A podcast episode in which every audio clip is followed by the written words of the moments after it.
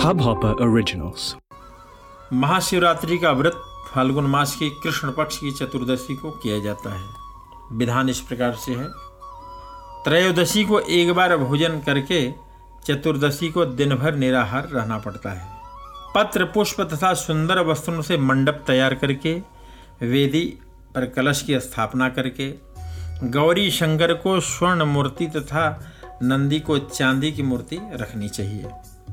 कलश को जल से भरकर रोली, मौली, चावल, पान, पुष्प, सुपारी, लौंग, इलायची, चंदन, दूध, घी, शहद, कमलगट्टा, धतूर, बेल, पत्र आदि का प्रसाद शिव को अर्पित करके पूजा करनी चाहिए। रात्रि को जागरण करके चार बार शिव आरती का विधान ज़रूरी है। चार प्रहर की जिसकी पूजा होती है, एक प्रहर में एक बार रुद्राभिषेक किया जाता है, और जिसमें विधान सोलह प्रकार से जो पूजन का है, गंध, अक्षत, पुष्प, धूप, दीप, नैवेद्य, फल, मिष्ठान, प्रदक्षिणा और नमस्कार। ऐसे चार बार किया जाता है भगवान शिव जी का पूजन। उनकी प्रसन्नता के लिए किया जाता है। और दूसरे दिन प्रातः जौ, तिल, खीर तथा बेलपत्र का हवन करके ब्राह्मणों को भोजन करा करके व्रत का पारण करना चाहिए। भगवान शंकर पर चढ़ाया गया नैवेद्य को खाना निषिद्ध है। जो इस नैवेद्य को खा लेता है, वह नरगामी होता है। इस कष्ट के निवारण के लिए शिव की मूर्ति के पास शालिग्राम की मूर्ति रखना चाहिए।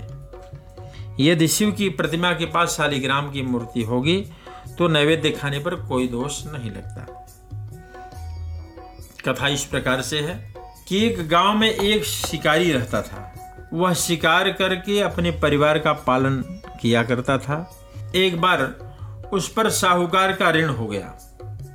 ऋण न चुकाने पर सेठ ने उसे शिव मंदिर में बंदी बना लिया। उस दिन शिवरात्रि थी। वह शिव संबंधी बातें ध्यान पूर्वक देखता व सुनता। संध्या होने पर सेठ ने उसे अपने पास बुलाया। शिकारी ने अपने दिन ऋण चुकाने का वायदा कर सेठ की कैद से छूट गया। जंगल में एक तालाब के किनारे वेल वृक्ष पर शिकार करने के लिए मचान बनाने लगा। उस पेड़ के नीचे शिवलिंग पड़ा था। पेड़ के पत्ते मचान बनाते समय शिवलिंग पर गिरे। इस प्रकार दिन भर भूखे रहने से शिकारी का व्रत भी हो गया और शिवलिंग पर बेलपत्र भी चढ़ गए। एक प्रहर व्यतीत होने पर एक गर्भिणी हिरण तालाब पर पानी पीने के लिए निकली। शिकारी ने उसे देखकर धनुष बाण उठा लिया। वह हिरणी कातर स्वर में बोली, कि मैं गर्भवती हूँ। मेरा प्रसव काल समीप है। मैं बच्चे को जन्म देकर शीघ्र तुम्हारे सामने उपस्थित हो जाऊँगी। शिकारी ने उसे छोड़ दिया। कुछ देर बाद एक दूसरी हिरणी उधर से निकली। शिकारी ने फिर धनुष बाण चढ़ाया। हिरणी से निवेदन हिरणी ने निवेदन किया, कि हे व्याघ्र हे व्याघ्र महोदय, मैं थोड़ी देर पहले ऋतु से निर्वृत्त हुई हूँ, कामातुर विहरणी हूँ। अपने पद से मिलन करने पर शीघ्र ही तुम्हारे समक्ष प्रस्तुत हो जाऊँगी। शिकारी ने उसे भी छोड़ दिया। रात्रि के अंतिम पहर में एक मृगी अपने बच्चों के साथ उधर से निकली। शिकारी ने शिकार हेत धनुष बाण चढ़ाया। वह तीर छोड़ने ही वाला था कि वह मृगी बोली कि मैं इन बच्चों को इनके पिता के पास छोड़ाऊं, तब मुझे मार डालना। मैं आपके बच्चों के नाम पर दया की भीख मांगती हूँ। शिकारी को इस पर भी दया गई और उसे छोड़ दिया।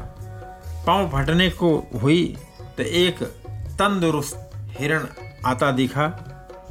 शिकारी उसका शिकार करने के लिए तैयार हो गया। हिरण बोला कि, व्याघ्र महोदय, यदि आपने इससे पहले तीन मृगियों तथा उनके बच्चों को मार दिया हो तो भी मुझे मार दीजिए, ताकि मुझे उनका वियोग न सहना पड़े। मैं उन तीनों का पति हूँ। यह तुमने उन्हें जीवन दान दिया हो तो मुझ पर भी कुछ समय के लिए कृपा करें। मैं उनसे मिलकर तुम्हारे सामने आत्मसमर्पण कर दूँगा। मृग की बात सुनकर रात की सारी घटनाएँ उसके दिमाग में घूम गई। उसने मृग को सारी बातें बता दी। उपवास, रात्रि जागरण तथा शिवलिंग पर बेलपत्र चढ़ने से उसमें भगवत भक्ति का जागरण हुआ। उसने मृग को भी छोड़ दिया। भगवान शिव शंकर की अनुकंपा से उसका हृदय मांगलिक भावों से भर गया। अपने अतीत के कर्मों को याद करके वह पश्चाताप की अग्नि में जलने लगा। थोड़ी देर बाद हिरण सपरिवार शिकारी के सामने उपस्थित हो गया। जंगली पशुओं को सत्य, प्रियता, सात्विकता एवं सामूहिक प्रेम भावना को देखकर उसे बड़ी ग्लानी हुई। उसके नेत्रों से आंसुओं की झड़ी लग गई। उसने हिरण परिवार को मुक्त कर दिया। देवता इस घटना को देखते रह गए और उन्होंने आकाश से उस पर पुष्प वर्षा की।